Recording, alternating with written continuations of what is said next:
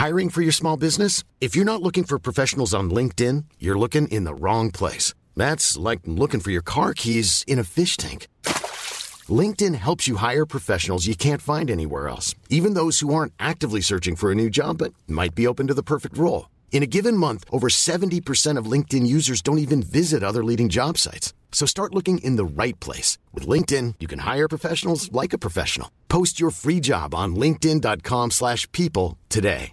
Ready to pop the question? The jewelers at blue nile dot com have got sparkle down to a science with beautiful lab-grown diamonds worthy of your most brilliant moments. Their lab-grown diamonds are independently graded and guaranteed identical to natural diamonds, and they're ready to ship to your door. Go to blue nile dot com and use promo code LISTEN to get fifty dollars off your purchase of five hundred dollars or more. That's code LISTEN at blue nile dot com for fifty dollars off. blue nile dot com, code LISTEN. They're calling it the Cash for Cushion scandal.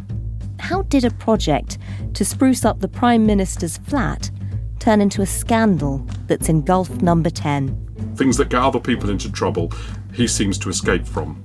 But of these various different problems that he faces, the one with the potential to have the most serious impact is the flat. Formal investigations have now been launched, accusations levelled and denied.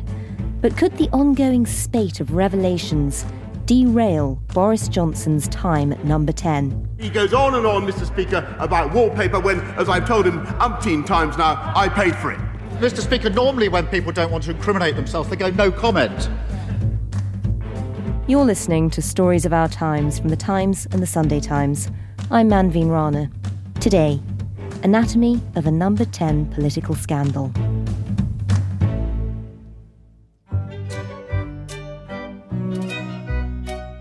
My name is Stephen Swinford and I'm the political editor at The Times. It's been a hell of a week for Stephen Swinford. Tired, broken, you know, standard. Where are you at the moment? And just outside on the roof. We've got a like, little balcony outside our office. The roof of Parliament isn't normally the safest spot for journalists. In the original House of Cards series, it was literally their downfall. But today, it's a safer spot than the Times' Westminster office, where the political team has been under siege with an endless volley of incoming WhatsApp messages and frenzied phone calls. In the last few days, two scandals have emerged in parallel. First, that the Prime Minister allegedly said last autumn that he'd rather see bodies pile high than have another lockdown. And second, that there's some impropriety in the way his flat refurbishment was paid for. He denies them both. But Dominic Cummings, on the other hand... We are basically in the middle of a civil war between Boris Johnson and his former advisor, Dominic Cummings, and everyone has something to say about it. Everyone has an opinion, and there is bile that is flowing all over the place. I think some of the messages that have come up in the last few days, you don't stick a pair of size tens into a hornet's nest, uh, which is a reference to Boris Johnson publicly accusing Dominic Cummings of leaking against him. Uh, and that's exactly what has happened. It is absolutely crazy out there at the moment, and, and uh, one of the more extraordinary moments in what has been a very relentless period of political history. I mean, we're used to politics being quite vicious, being fierce, but it's not usually quite this bad in terms of a civil war. I mean, this is... number ten turning in on itself. Have you ever known a period like this? No, I think it's really unusual. And one of the reasons why it's so unusual is because Dominic Cummings is a very unusual figure. He basically has a version of events and he wants to get that version out there. He warmed up with a one thousand word blog and he's going to be talking to M Ps about it in depth next month. He's almost someone that relishes tearing up the normal rule book for how former advisors and serving advisors behave. And that is exactly what we're seeing at the moment. Well, take us back to the beginning. You know, how did this begin? So back in September twenty twenty, the government was being advised by SAGE to go into a second lockdown. And when there are leaks from Downing Street, they start to emerge. Talk us through those leaks. What were we hearing?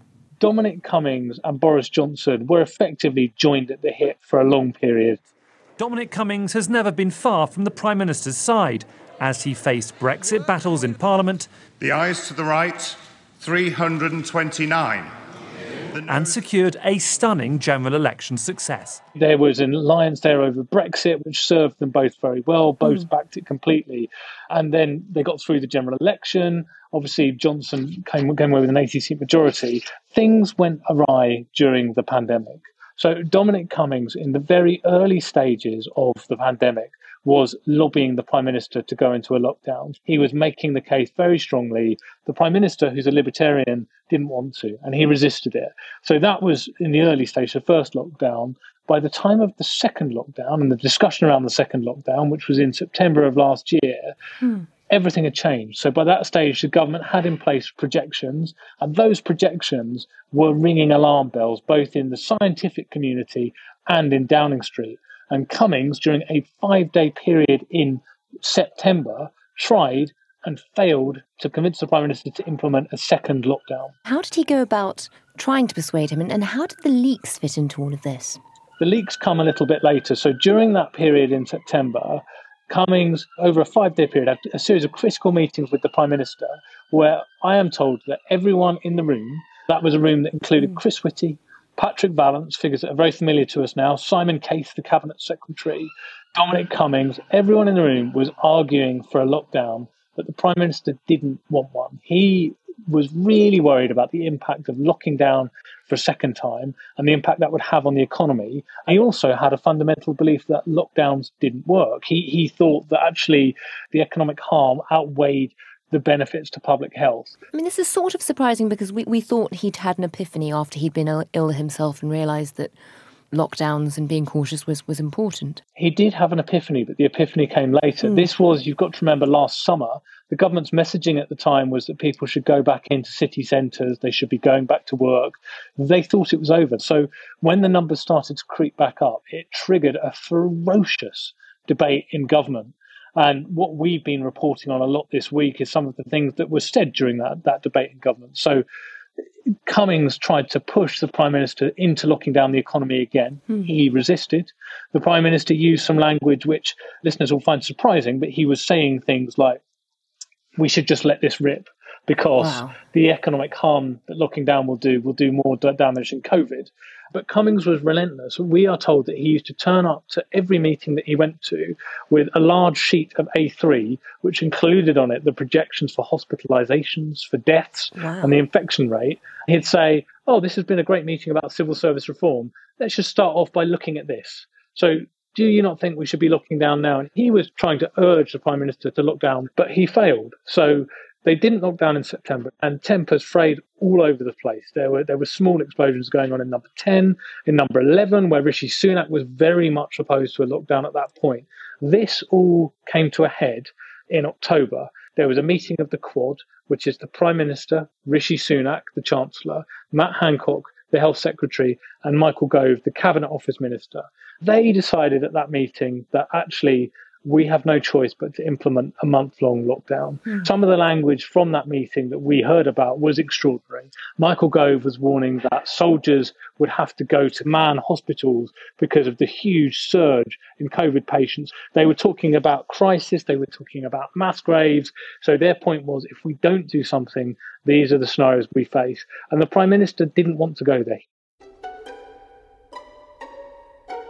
Two months after Cummings has advocated a lockdown, the Prime Minister finally implements one. But the announcement wouldn't be on Boris Johnson's terms. Somebody internally, nicknamed the Chatty Rat, had leaked the plans to the Times. It kicked off a leak inquiry led by Cabinet Secretary Simon Case, and a row that only seems to grow by the day. We ran that story in Saturday's paper as an exclusive, which set the agenda for the whole of the country and forced Downing Street to bring forward the announcement. We had the detail of how long that lockdown would be. We knew what it would entail. It was a very, very strong leak. Unsurprisingly, that triggered a very, very robust response from the government. They launched what has become known as the Chatty Rat leak inquiry to try to get to the bottom of who spoke to the Times and informed them of the contents of this top secret meeting. Who comes up with titles like that, by the way? I, I suspect it's journalese from uh, some of my friends that work at the tabloids. But the chatty rat, there have been numerous people in the frame on that. So cabinet ministers have been variously named by different papers. Dominic Cummings, the Prime Minister, inferred was behind it. He has furiously denied that he was behind it and said that actually he was exonerated by both the Prime Minister and Simon Case. So all of these months on, that inquiry still isn't resolved. And we're told it will never actually be resolved because they cannot identify who spoke to the Times. There are rumours that this inquiry has been put on a, a back burner, effectively. They are worried about where it goes. But mm. I think more to the point, from what I'm told, they just don't know. They don't know who has spoken to the Times at all. So Dominic Cummings furiously rejected suggestions he was behind the leak. Mm. He says that he has WhatsApp messages to prove this. He implicated another senior advisor in Downing Street called Henry Newman, who used to work for Michael Gove, and said that he was the chatty rat. Now, sources close to Newman have furiously denied that in turn. Number ten has also expressed its full support for Newman. So we're in a position where everyone is blaming each other for being the chatty rat, but no one has been identified.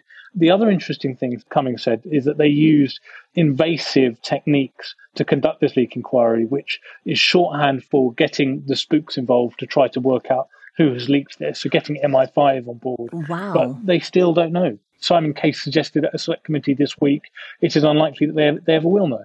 I mean, at this point, it is very tempting. Given that Number ten and the spooks and nobody's been able to get to the bottom of it, it's really tempting to ask you, because I suppose, in a way, the political journalists at the Times are the only people who do know who the chatty rat was. Which is undeniably true, but obviously good journalists never reveal their sources. But, I know. Um, yes. Damn. um, but so, so that has caused a small explosion in its own right. Can you sort of explain why that leak was so important? Did it bounce the Prime Minister into into the policy, or was he already signed up to it? My understanding of it is that they were due to announce it on Monday, and that had been agreed by the Quad. By the Times putting it out on the Saturday, we brought forward that announcement by three days. So the significance in the grand scheme of stuff, I'm not sure, but mm. nonetheless, it provokes absolute fury within the government. The chatty rat leak wasn't the only incident at the time that has come back to haunt the Prime Minister. Interestingly, before we even published it, there was another event that took place that night.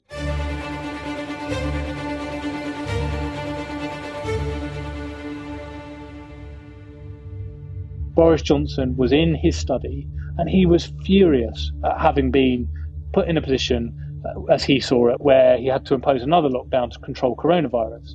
And that is where he used this now infamous, awful phrase, I will never want to lock down again. I've agreed to this one, but let the bodies pile up in their thousands. I will never lock down again, which he denies saying.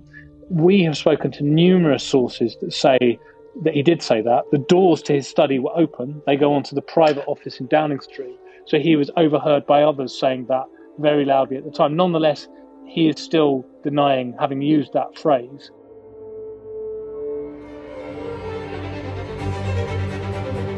Can the Prime Minister tell the House categorically, yes or no, did he make those remarks? No, Mister Speaker, and I think what... I think... Uh, the, the right honourable gentleman is a, is a lawyer.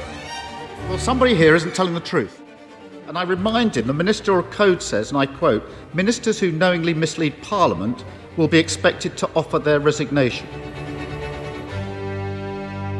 We may never get to the bottom of what he did or did not say there. That was a really interesting political moment when the Prime Minister and the various ministers deny that that phrase was ever used, and yet the entire political lobby is convinced it definitely was. I know you can't tell us about sources, but can you give us sort of an idea of why political journalists are so certain? The Prime Minister has denied it outright, and that is his right to deny that. But I've spoken to three separate sources who all say they heard him saying that. These aren't the same type of people. They're different yeah. types of sources. They're from different sides of this debate. And they all say they heard him saying it. And from what I can see in the political lobby here in Westminster, other journalists are having the same conversations as me, and they're arriving at the same conclusion. There are also some that are suggesting that he used it on more than one occasion. We talked earlier about the Prime Minister when he was resisting the second lockdown, using the phrase, let it rip. We're told that he used that phrase dozens of times last year in the in the run-up to the second lockdown, that that was something he repeatedly said. It was his way of talking about it and venting his opinion quite forcefully. He also kept comparing himself to the mayor in Jaws. The mayor in Jaws makes a decision to keep the beaches open, despite the fact that there is a giant shark on the prowl, which is largely seen as a political misstep. Johnson has in the past argued that the mayor was a great hero because in the face of irrational fears, he essentially held his ground and resisted the political pressure to close the breaches. And that, that was an analogy the Prime Minister himself used repeatedly to describe his approach to lockdowns. I mean, it's quite an interesting moment when the Prime Minister isn't really believed. I mean, is, is that quite new for, for, for the political lobby all to know that the Prime Minister has said something, but they're all convinced it's not true? As a journalist, my job is to report the conflict. It's not for me to say what the Prime Minister is saying is a lie or is not true. It's me to report this is what the Prime Minister is saying on one side and this is what other people are saying on the other side. And there is a conflict between the two. But you're right, it was a moment because what was leading the bulletins and what was leading the stories were the claims of the ear witnesses, as they're called, or eyewitnesses, to what was said in that study, not the Prime Minister's denial. Let the bodies pile high in their thousands, an incendiary remark. I mean, th- this is an extraordinary uh, front page. And that was because there were multiple sources that were saying the same thing. And the weight that those, those sources are being given is a problem for Downing Street because it is effectively putting the word of those sources above the Prime Minister's word. And that is a very difficult position for any Prime Minister to be in. Now, after that moment in the autumn when they had to announce another lockdown would be happening, Dominic Cummings and many of his closest allies are suddenly out of number ten. That is Dominic Cummings. He is leaving Downing Street and we are told tonight that he is leaving for good. We see him walking away with a cardboard box with God only knows what in it. And then he doesn't resurface until the last few weeks. Tell me about that. How how worried were Number ten when suddenly he popped up again? Number ten have been worried about Dominic Cummings for a while and that he could do very, very serious damage. It's a pretty unprecedented situation. He knows where the skeletons are. He knows where the bodies are buried. And he has agreed to give evidence to M Ps on May the twenty-sixth. May the twenty-sixth. It could be the big Westminster Day of Reckoning. It's the day when Dominic Cummings is due to give evidence to a parliamentary inquiry into the government's response to the pandemic. In a blog post last Friday, he wrote, "I will not engage in media briefing regarding these issues, but will answer questions about any of these issues to Parliament on the twenty-sixth of May for as long as M Ps want." And when he does that, we've been told he's effectively going to accuse the Prime Minister of costing lives because of his obsession with keeping the economy open. And he wants to go a lot further than that if he can. I'm told he's got WhatsApp messages. I'm told he's got emails. There's boxes and boxes of different evidence. He's obviously got a lot of personal messages from the Prime Minister, which is going to be a problem. There's even suggestions that he's got audio recordings, which oh, have wow. not been verified, but nonetheless, they are completely terrifying Downing Street at the moment because if they publicly contradict something he said and he has an audio recording of it, that will be a problem.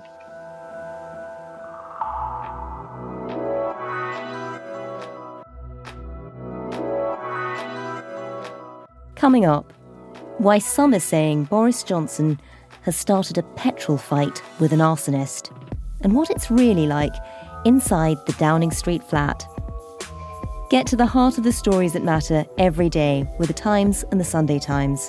Subscribe today and enjoy one month free. Visit thetimes.co.uk forward slash stories of our times.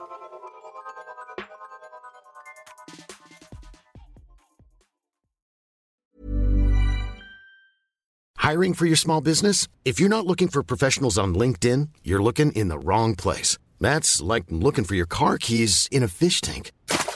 LinkedIn helps you hire professionals you can't find anywhere else, even those who aren't actively searching for a new job but might be open to the perfect role. In a given month, over seventy percent of LinkedIn users don't even visit other leading job sites. So start looking in the right place. With LinkedIn, you can hire professionals like a professional. Post your free job on linkedin.com slash people today. Ready to pop the question? The jewelers at Blue Nile dot com have got sparkle down to a science with beautiful lab-grown diamonds worthy of your most brilliant moments. Their lab-grown diamonds are independently graded and guaranteed identical to natural diamonds, and they're ready to ship to your door. Go to Blue Nile dot com and use promo code LISTEN to get fifty dollars off your purchase of five hundred dollars or more. That's code LISTEN at Blue Nile dot com for fifty dollars off. Blue Nile dot com, code LISTEN. Planning for your next trip? Elevate your travel style with Quince. Quince has all the jet-setting essentials you'll want for your next getaway, like European linen, premium luggage options, buttery soft Italian leather bags, and so much more. And it's all priced at fifty to eighty percent less than similar brands. Plus, Quince only works with factories that use safe and ethical manufacturing practices. Pack your bags with high-quality essentials you'll be wearing for vacations to come with Quince. Go to quince.com slash trip for free shipping and three sixty-five day returns.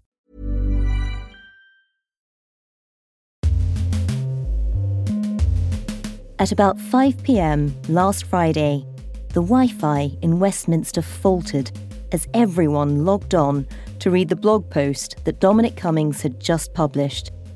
The one thousand word diatribe levelled all sorts of accusations at Boris Johnson. I was told in advance that something was coming and that I should be on the lookout for about a couple of hours before hitting refresh on that blog, waiting to see something.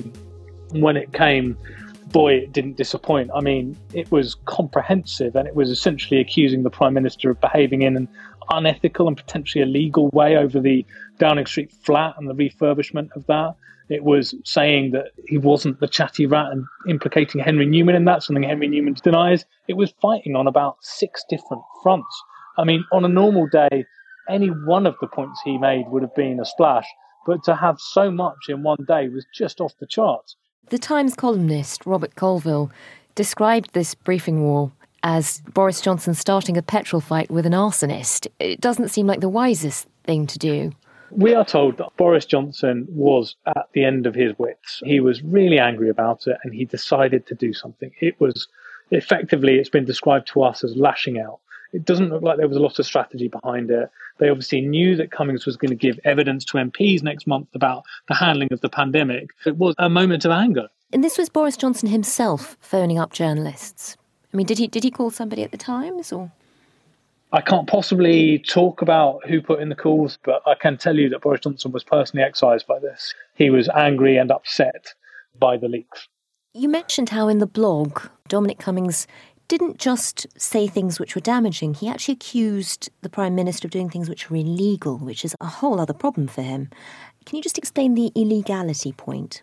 One of the central issues here is who paid for the refurbishment of the Prime Minister's flat above number eleven Downing Street. There was a suggestion that Boris Johnson couldn't afford it himself, so he looked into getting Tory donors to pay that money through a Downing Street trust, which would have effectively covered the costs as charitable donations. Now, the suggestion from Cummings was that that would have been illegal to do that. It would have been unethical.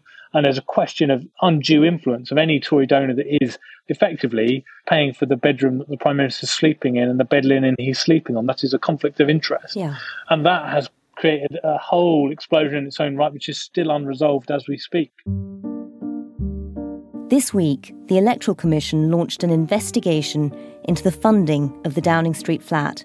They said there were reasonable grounds to suspect that an offence or offences may have occurred. One man who knows the flat well is the Times columnist and Conservative peer Danny Finkelstein. Oh, I've been there dozens of times, um, particularly when David Cameron was Prime Minister, but also when Theresa May was Prime Minister and with John Major, although John Major was in number ten, which is a slightly smaller flat, and I visited that also when George Osborne was Chancellor. So they're not administrative buildings, these. They're nice places. The Prime Minister's flat in number eleven is a nice, decent-sized house, even though it's stuck on top of another house and in the middle of Westminster, which is a slightly odd place to live. They've always been reasonably well decorated. I, I was always rather envious of David Cameron's taste, which I thought was rather good. Well, if anyone can do a through the keyhole, it's you. What was it like when David Cameron lived there? When you come into the flat, there's a sort of big, slightly open area which had a lot of modern art, and it was, it was done really nicely, I thought. Much of that was still there when Theresa was Prime Minister, but everyone's taste differs, and I don't blame a new incumbent for wanting to make it personal. And what did you think of the criticism of it being John Lewis-like? I don't think politically it's a very good thing. It was a kind of taste point about age, really, which is interesting because it's probably as much about the age difference between Theresa May and Carrie as it is in the sort of plushness difference. So talk us through this current crisis. Boris Johnson is the latest to make it his home, but his decision to make it his own, with a reportedly two hundred thousand pounds refurbishment, has raised questions over who paid for it and whether he received help from an undeclared Tory donor. The Prime Minister has met the costs of the Downing Street refurbishment from his own pocket, and everything that needs to be declared either has been or will be declared officially. So did he take money at any stage from a Tory donor? As I've said, he has met the costs out of his own pocket. But that isn't answering the question, though, is it? OK, let's first of all say, is it a crisis? OK, some people have asked me, is this similar to the kind of endless sleaze rows of the John Major era? This issue of the conduct of members of Parliament, the Conservatives and Mr Major have brought upon themselves. I have made it clear from the very outset that these matters must be properly examined. Why else would I have set up the inquiries? Many it's nothing like that. I worked there day in, day out. Every day brought an, a fresh, bad, politically impactful story to a party that didn't have a majority, that was miles behind in the opinion polls, that was facing a formidable rival in Tony Blair, whom everyone assumed would become Prime Minister. The political atmosphere was very different. There are some times in politics when the ball just rolls in the opposite direction and there isn't a great deal that you can do about it.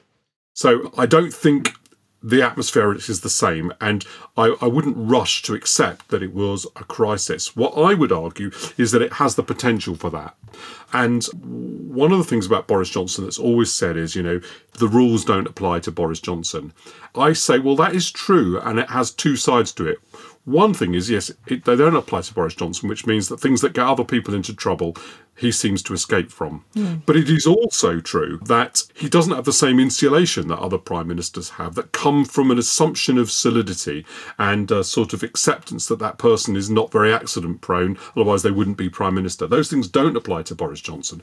And it means that he is more vulnerable than John Major, despite the fact that the situation is very, very different to individual incidents, particularly involving him and his personal finances and what he does personally. That's so interesting. Well, that's the reason why I think of these various different problems that he faces, the one with the potential to have the most serious impact is the flat. Let's take the accusation that he said or didn't say something about bodies piling up. Well, most people's view is it's his job to do something. A disputed allegation about what he said or didn't say is of secondary importance to them.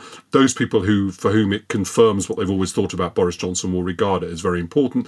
Those other people will, will not. And I don't imagine that's going to cause him, at least at the moment, serious political difficulties. Difficulties, even if there are listeners to this who think it ought, because that's not what we're discussing. We're discussing whether it will. Then there are obviously all the questions about the Chatty Rat leak inquiry. These are process issues. Did he or did he not decide he wasn't going to have an inquiry? Again, disputed information in which the information comes from Dominic Cummings, who's trustworthiness is not probably that strong among members of the public. And again, a political process issue. And then you have the flat. Well, people can dismiss it as trivia, but one time, one of these won't go away.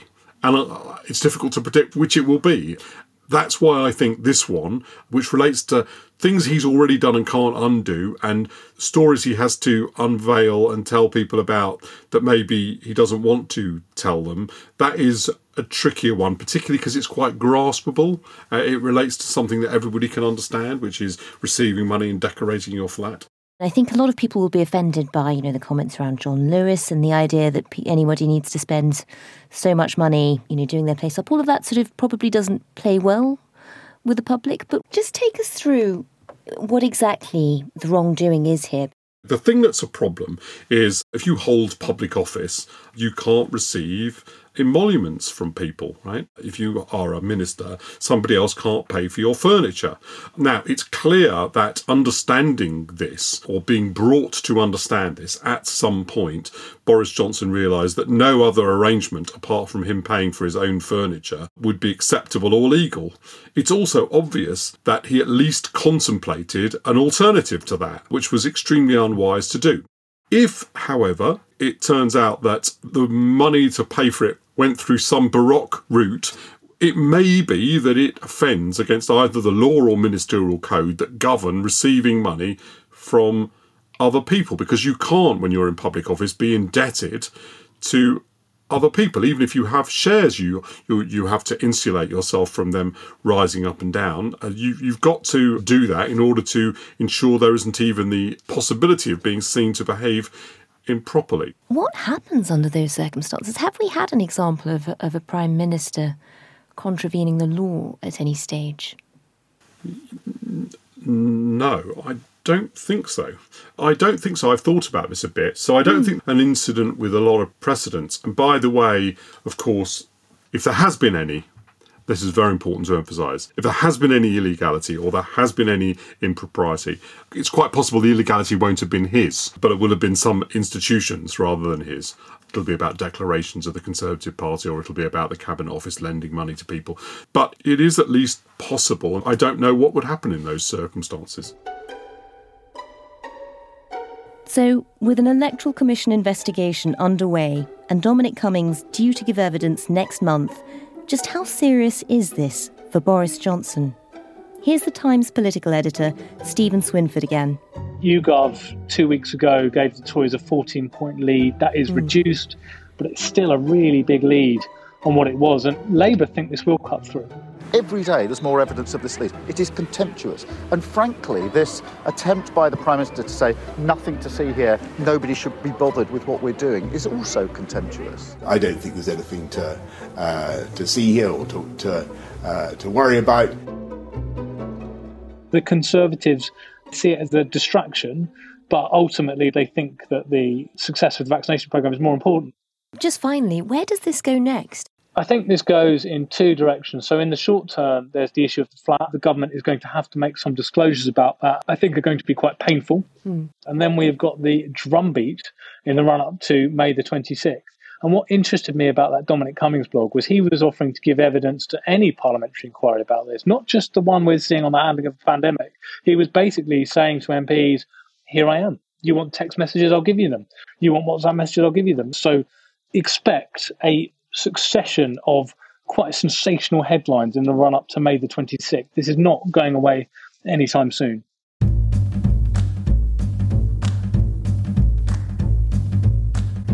You've been listening to Stories of Our Times, a podcast brought to you thanks to the subscribers of The Times and The Sunday Times, with me, Manveen Rana, and my guests, political editor at The Times, Stephen Swinford, and Times columnist, Danny Finkelstein. You can find all of Stephen and Danny's work at the times dot co dot u k or in print. The producers today were Oliver Adamson and James Shield. If there's a story that you think we should be covering, any ideas for future episodes, or any thoughts on what you've just heard, then please do get in touch. Drop us a line at storiesofourtimes at the times dot co dot u k. Have a lovely weekend.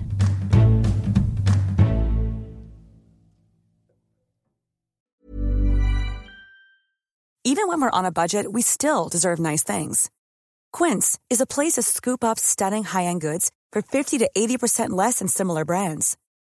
They have buttery soft cashmere sweaters starting at fifty dollars, luxurious Italian leather bags, and so much more. Plus, Quince only works with factories that use safe, ethical, and responsible manufacturing. Get the high-end goods you'll love without the high price tag with Quince. Go to quince dot com slash style for free shipping and three sixty-five day returns. Are you ready for truly hydrated skin? Meet Hyaluronic Body Serum, a breakthrough in body care from Osea. It's clinically proven to instantly increase hydration by one hundred sixty-one percent. Their lightweight, fast-absorbing serum delivers twenty-four hours of nonstop hydration for silky, smooth skin without the sticky afterfeel. Osea's latest innovation combines the magic of their best-selling Hyaluronic C Serum with a new formula that's good for the whole body and five types of hyaluronic acid to target every layer of the skin. Osea is a women-founded, women-led brand that's been crafting seaweed-powered products for nearly thirty years. The best part? Everything Osea makes is clean, vegan, cruelty-free, and climate-neutral certified, so you never have to choose between your values and your best skin. Treat your skin to clean, vegan skincare from Osea. Get ten percent off your first order site-wide with code SUMMER at osea malibu dot com. That's O S E A Malibu dot com, code SUMMER.